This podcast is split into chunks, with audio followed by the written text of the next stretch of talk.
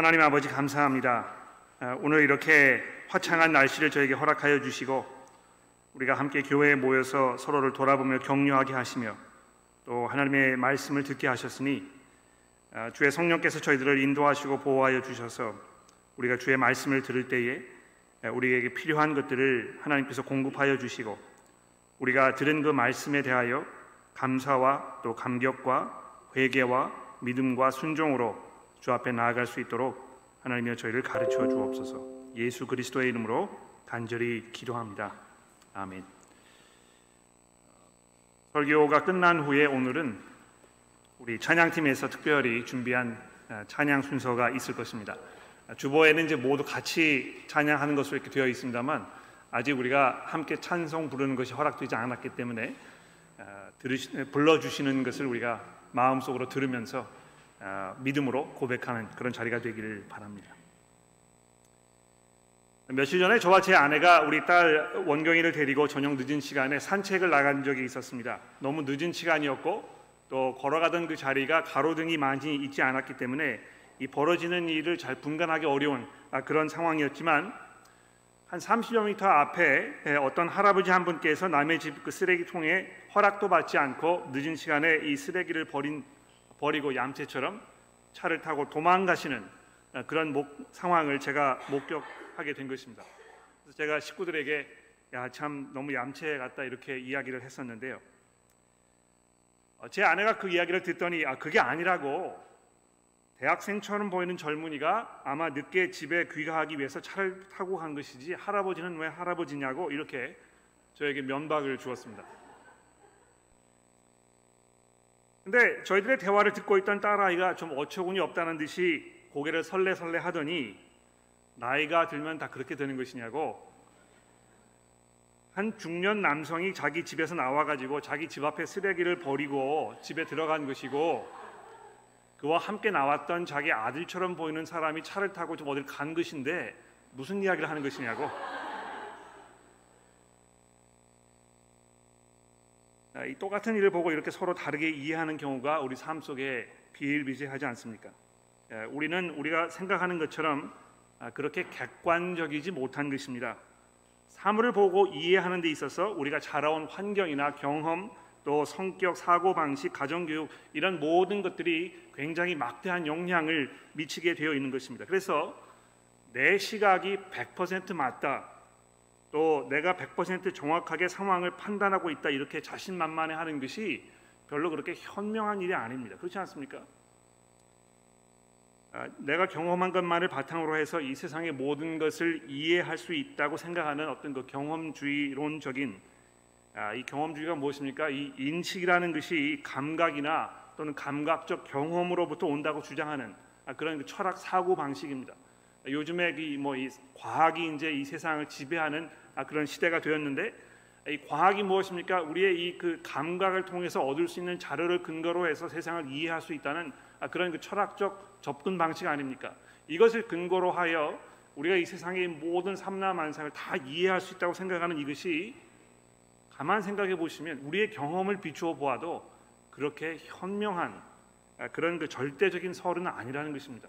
왜 그렇습니까? 내가 바라보는 시각, 내가 이해하는 것, 나의 경험 이런 모든 것들이 아주 복합적으로 작용을 해서 서로 바라보는 한 가지 사물에 대하여 공통적인 이 입장을 취하는 아, 이런 것이 어려운 경우가 상당히 많이 있다는 것을 우리가 인정하지 않을 수 없다는 것입니다. 아, 오늘 본문에 벌어지는 이 사건도 아, 그런 면에서 우리에게 굉장히 중요한 사실들 몇 가지를 말씀해주고 있는데요. 아, 이 본문을 이제 살펴보시면서 우리 이 8장의 이야기를 조금 정리를 해 보도록 하겠습니다.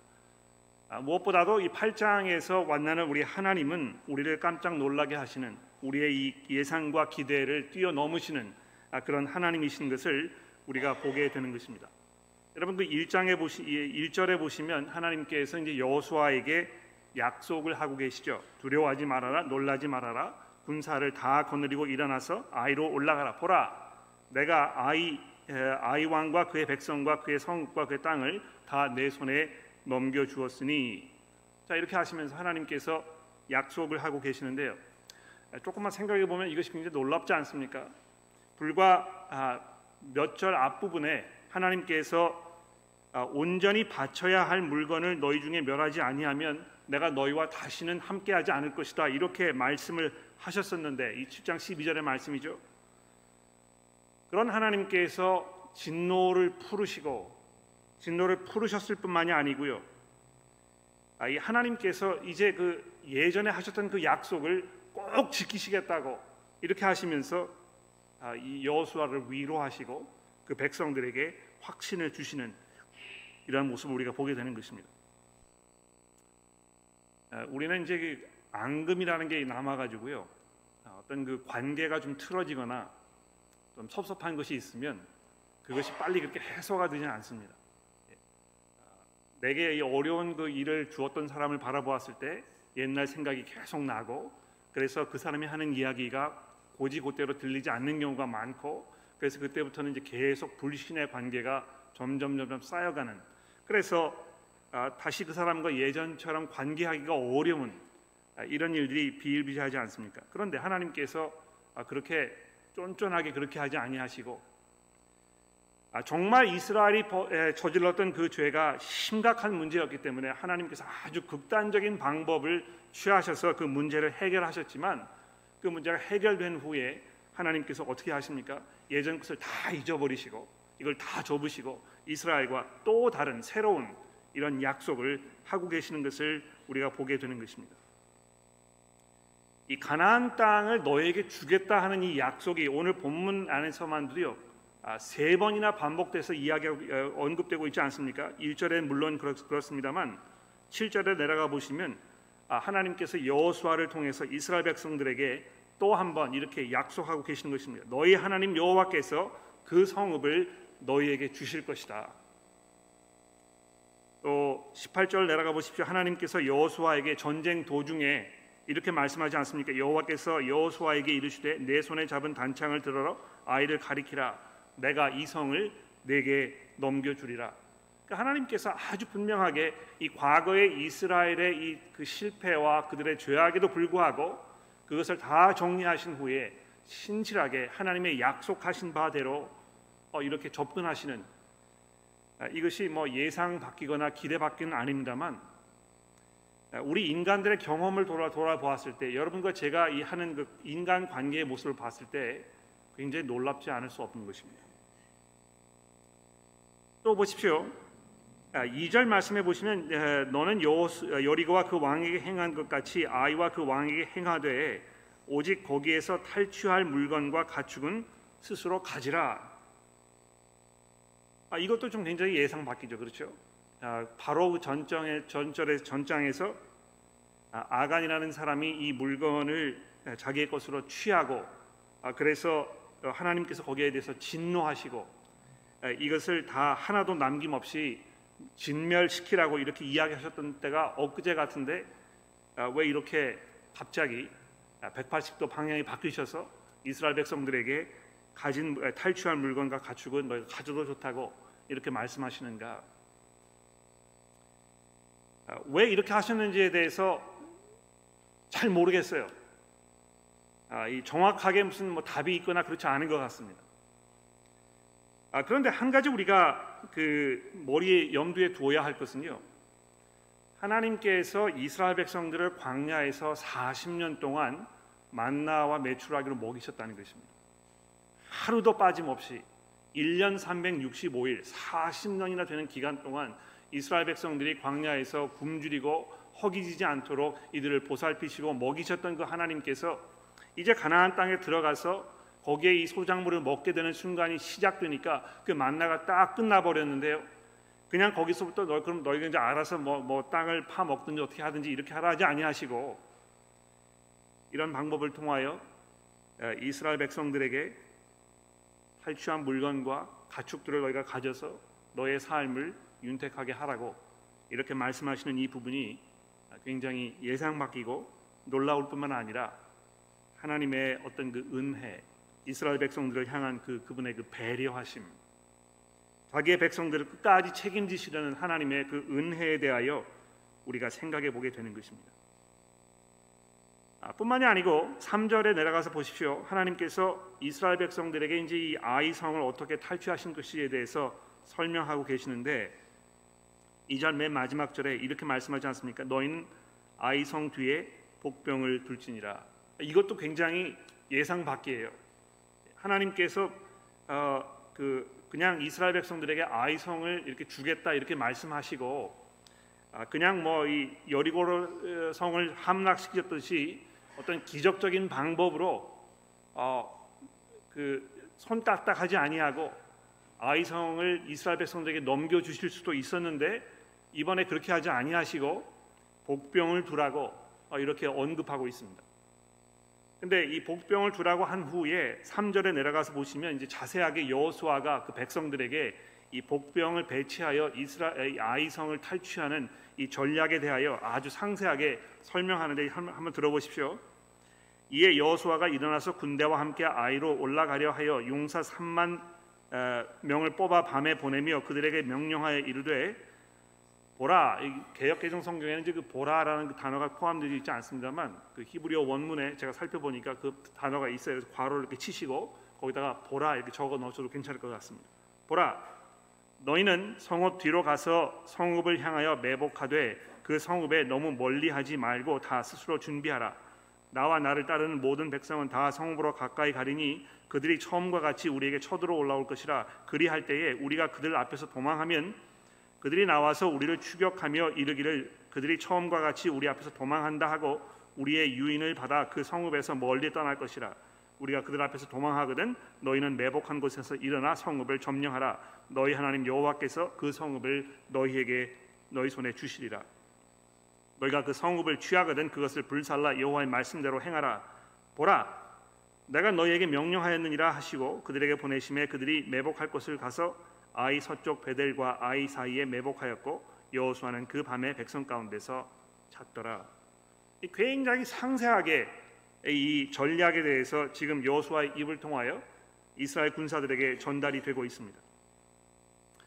어, 하나님께서 어, 뭐이 그 여호수아에게 복병을 배치하라 배치하는 이렇게 이렇게 하고 그다음에 이렇게 이렇게 해서 아, 이런 식으로 전략 전쟁을 이끌어 나가라 설명하셨는지 우리에게 저자가 설명하고 있지 않습니다만 아마 여호수아의 입을 통해서 백성들에게 이렇게 전달되는 것을 보았을 때 아마 하나님께서 그렇게 하셨을 것이라고 우리가 짐작해도 아, 그렇게 뭐 큰 오해는 아닐 거라고 생각을 합니다. 아, 근데 여러분 여기 보십시오. 이 복병이라는 것이 굉장히 재미있지 않습니까? 복병이라는 것이 무엇입니까? 아, 복이라는 말은 이제 감추어뒀다는 말입니다. 그렇죠?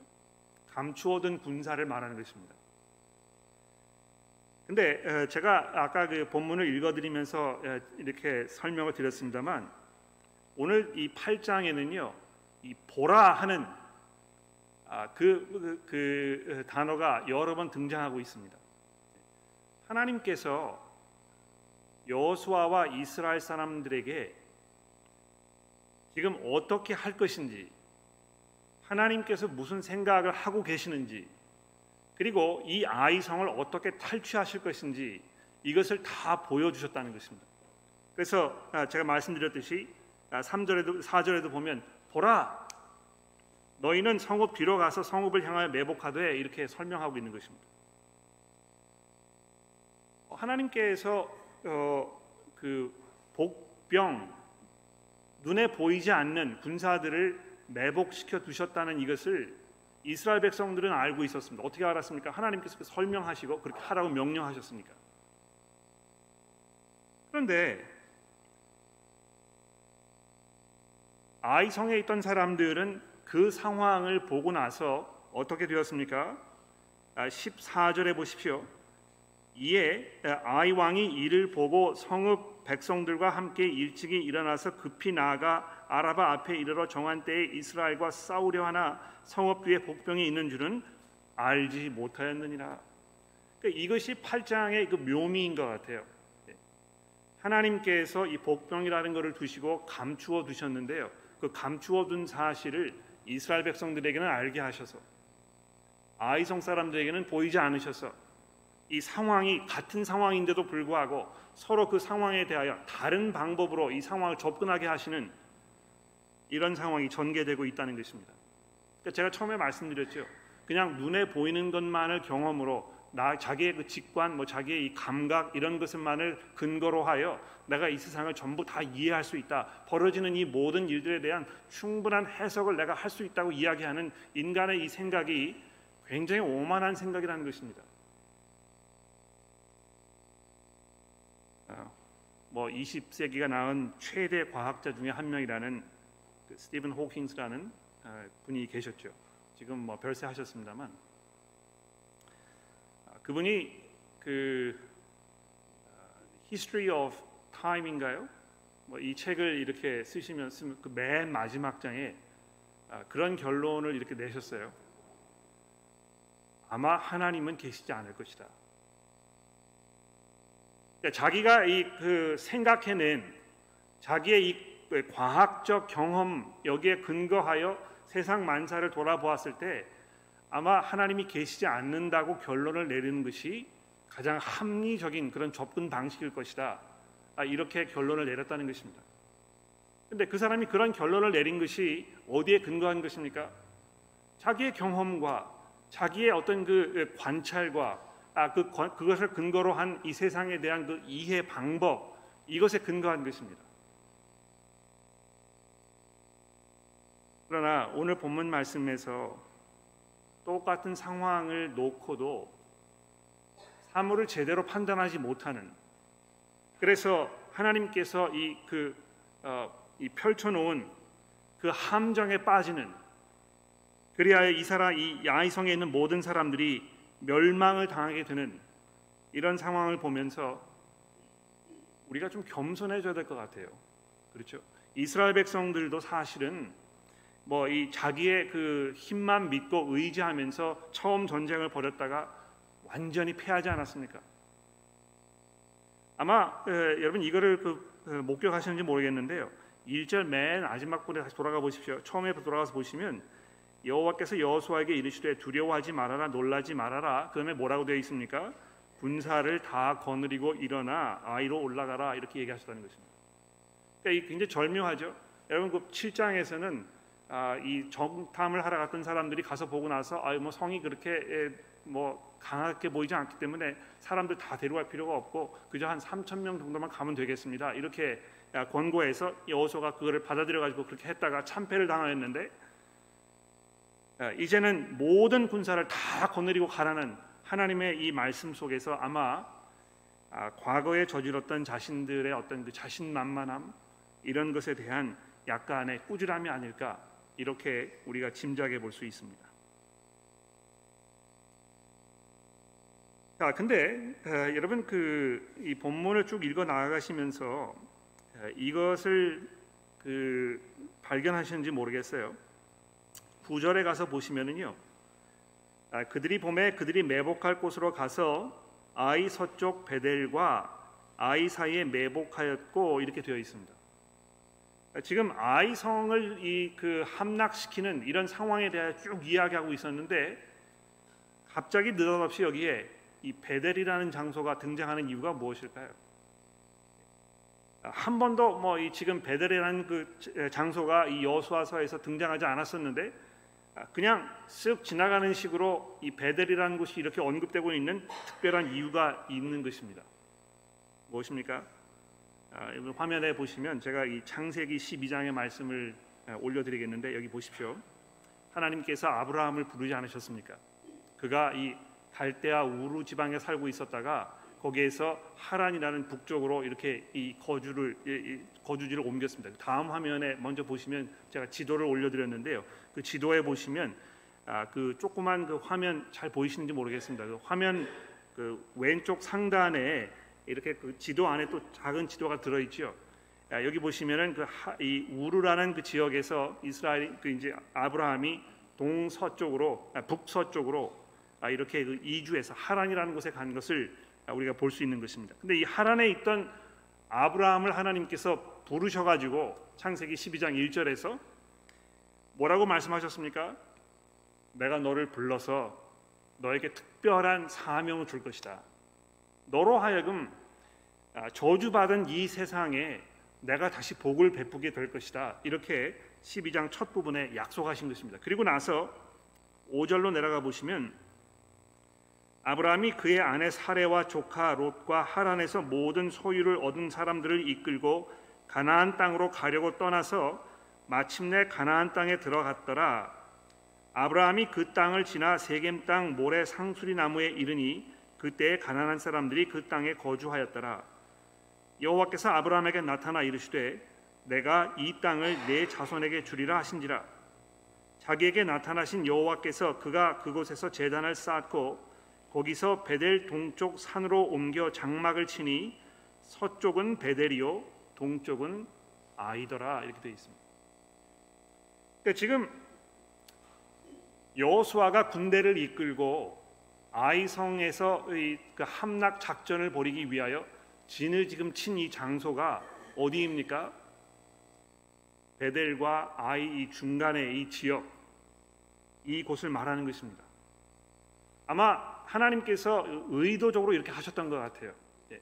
이미 아브라함을 통해서 이 땅을 이, 이, 서쪽에 있는 이 베델과 동쪽에 있는 아이 중간에 이땅 이곳을 내가 너 후손에게 줄 것이다 이렇게 약속하셨던 것을 하나님께서 아직도 잊지 아니하시고 기억하셔서 아마 그곳에서 이제 전쟁을 벌이게 하시려고 하나님 이렇게 부르셨던 것 같습니다.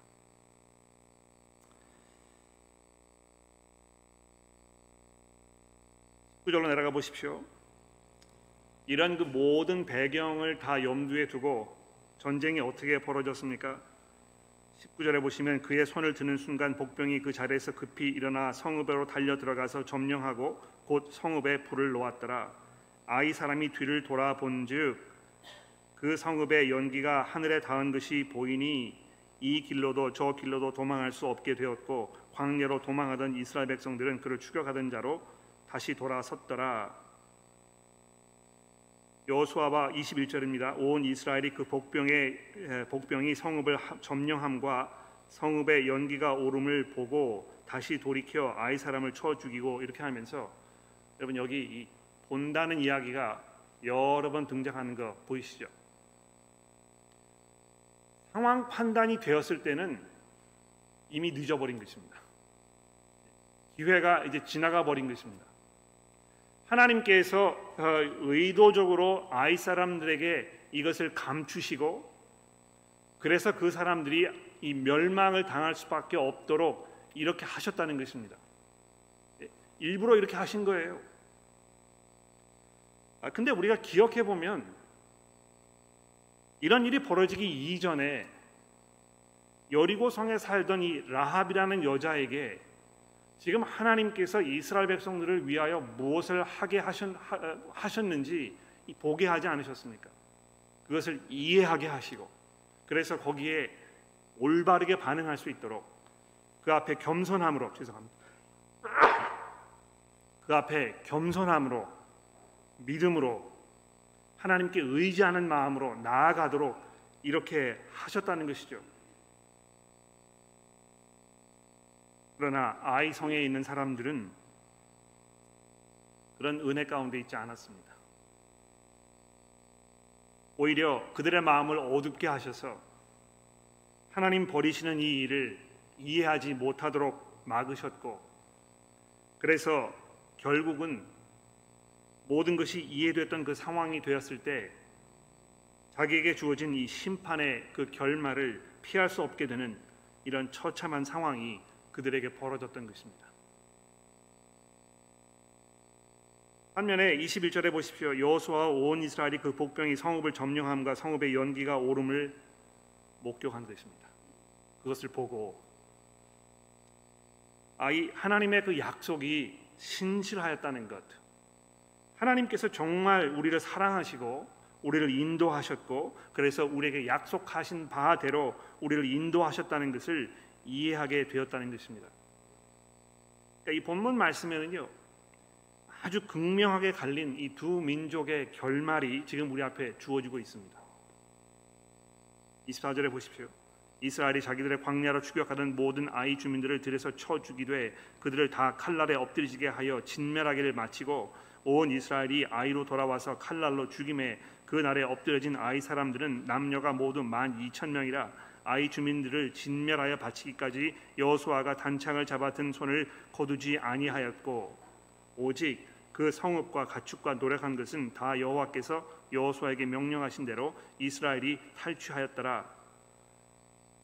이에 여호수아가 아이를 불살라 그것으로 영원한 무더기를 만들었더니 오늘까지 황폐하였으며 그가 또 아이 성을 저녁까지 아, 때까지 나무에 달았다가 해 질 때에 명령하여 그 시체를 나무에서 내려 그 성문 어기에 던지고 그 위에 큰 돌 무더기를 쌓았더니 이것이 오늘까지 있더라. 하나님께서 이렇게 하신다는 것입니다.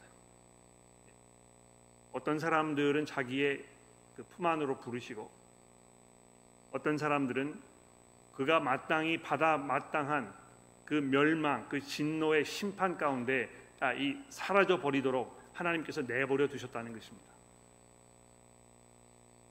아, 우리가 복음을 전할 때 왜 어떤 사람들은 그것을 듣고 이거를 이해하고 믿음을 갖게 되는 것인가? 왜 어떤 사람들은 아무리 설명을 해도 이걸 잘 받아들이지 못하고 이해를 못하게 되는 것인가? 내가 뭐 설명을 잘 못하는 것인가? 아, 무엇이 문제인가? 이런 고민되실 때가 있으시죠?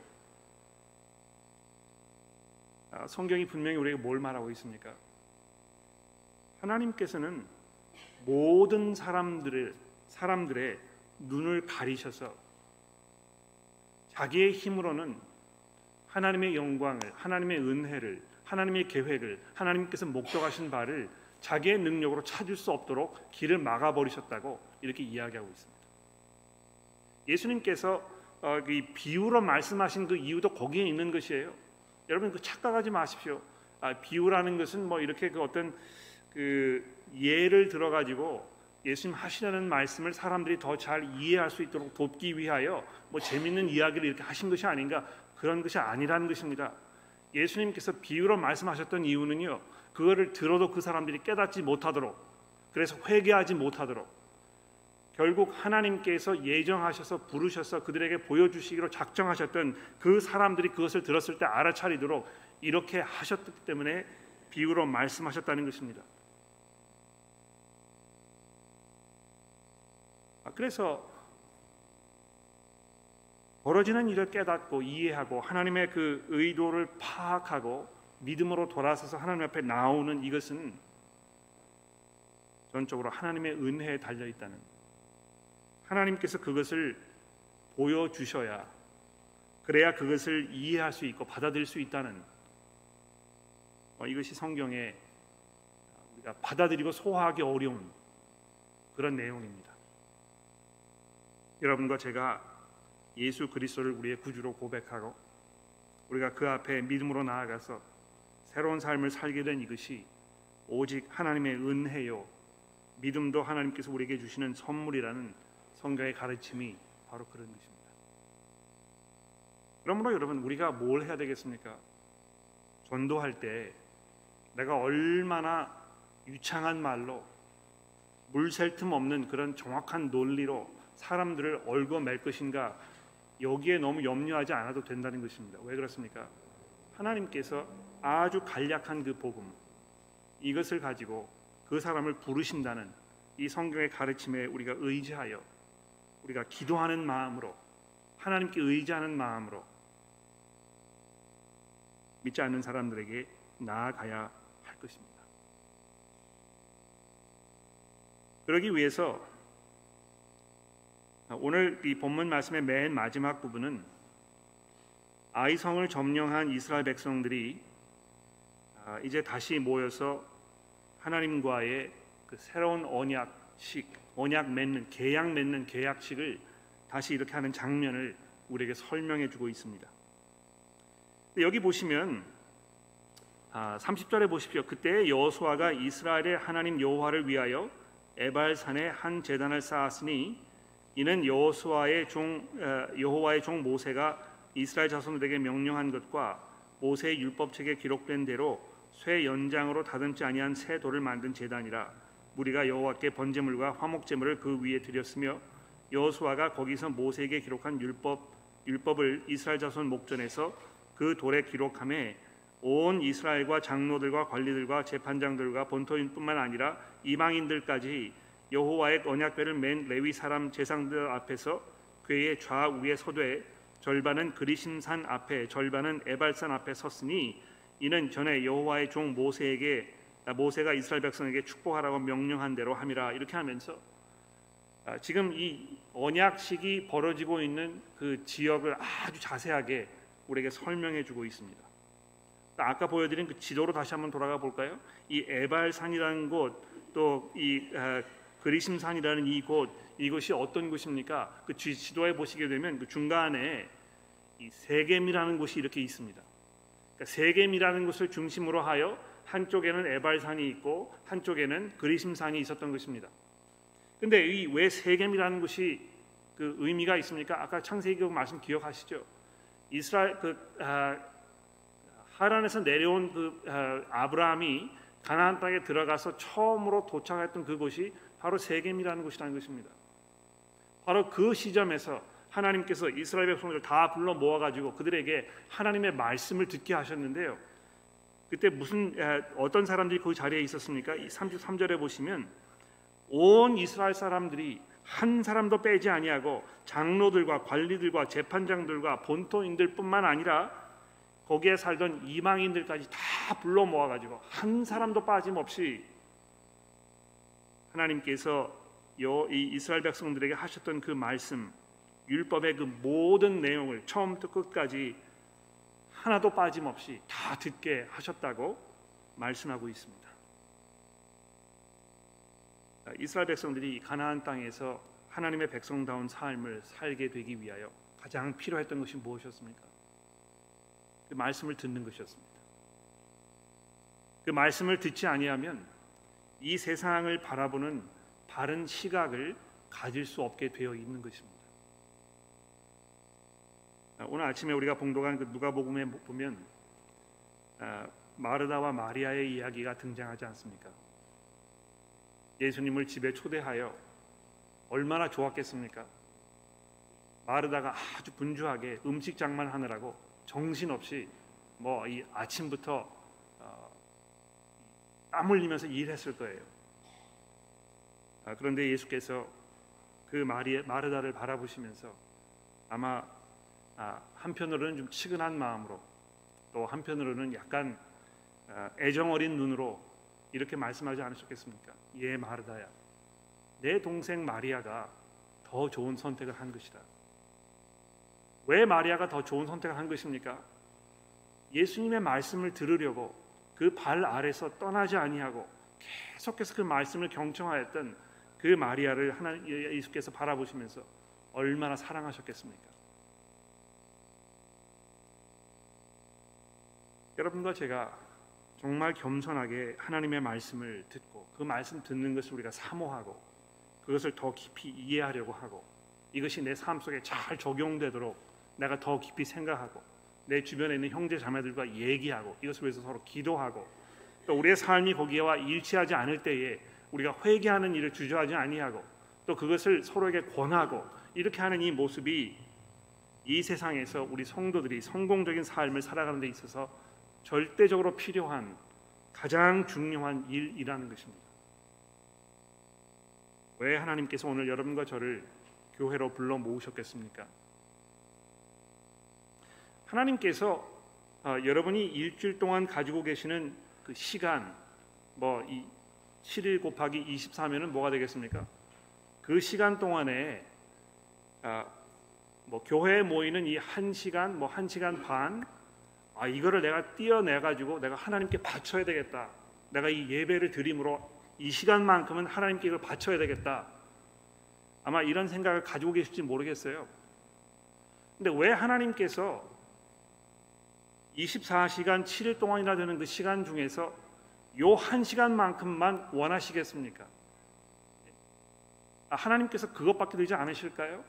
내가 교회에 와서 하나님께 예배를 드리면 아, 내가 해야 할 도리를 그래도 뭐 다 하지는 못했지만 어느 정도 한 것이라고 이렇게 생각이 되겠습니까? 하나님께서 그것을 보시고 흡족해 하실까요? 아, 마치 양로원에 계시는 부모님께서 가족들을 만나고 싶어하는 그 애탄 그 목소리를 마지 못해서 찾아가서 뭐 한 30분, 1시간 정도 이렇게 시간 보내드리고 오면 야 그래도 내가 할 자식으로서 할 도를 다 했다 이렇게 하고 끝나는 것입니까? 그렇지 않습니다. 하나님께서 지금 이 자리에 여러분과 저를 부르신 것은요.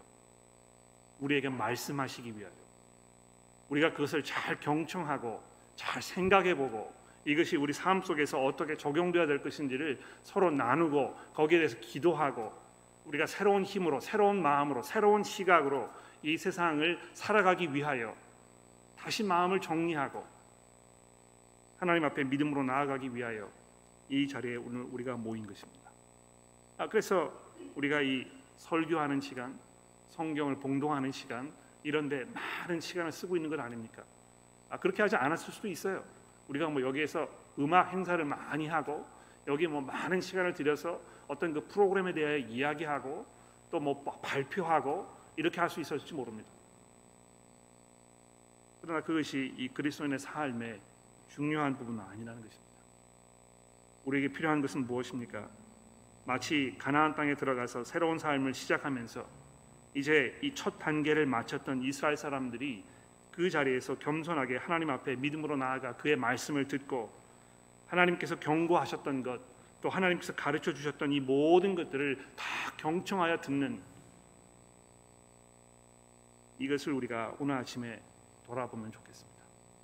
우리 교회가 교회로서 역할을 잘 감당하려면 하나님의 말씀을 두려운 마음으로 떨리는 마음으로 감사하는 마음으로 듣고 거기에 대하여 깊이 생각하고 그것으로 서로 권면하는 이런 교회의 모습으로 나아가야 할 것입니다.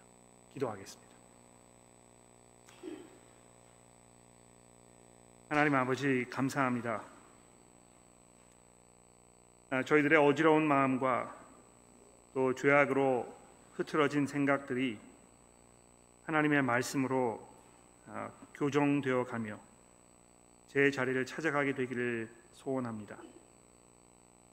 하나님 너무나 많은 목소리들이 이 세상으로부터 저희 귀에 울려 퍼지고 때로 그것이 우리의 생각을 혼란스럽게 하고 우리의 시각을 흐트리며 아, 그래서 우리가 그리스도인의 합당한 삶을 살기보다 이 세상 사람들처럼 생각하며 그것들을 추구하며 아, 이렇게 혼란스러운 모습으로 살아가고 있는 것을 우리가 종종 고백하게 됩니다. 하나님 이렇게 방황하도록 저희를 내버려 두지 마시고 아, 주의 성령께서 저희들을 강하게 휘어잡아 주셔서 주의 말씀을 들으며 또 그 들은 말씀으로 인하여 우리의 삶이 재조명되고 또 재조정될 수 있도록 우리를 가르쳐 주옵소서. 하나님 저희들에게 겸손을 허락하셔서 우리의 방법대로 고집하지 않도록 도와주시고 오히려 온전히 하나님께 순종하며 겸손함으로 주 앞에 나아가 하나님의 은혜 가운데 들어가도록 우리를 인도하여 주옵소서. 예수 그리스도의 이름으로 기도합니다.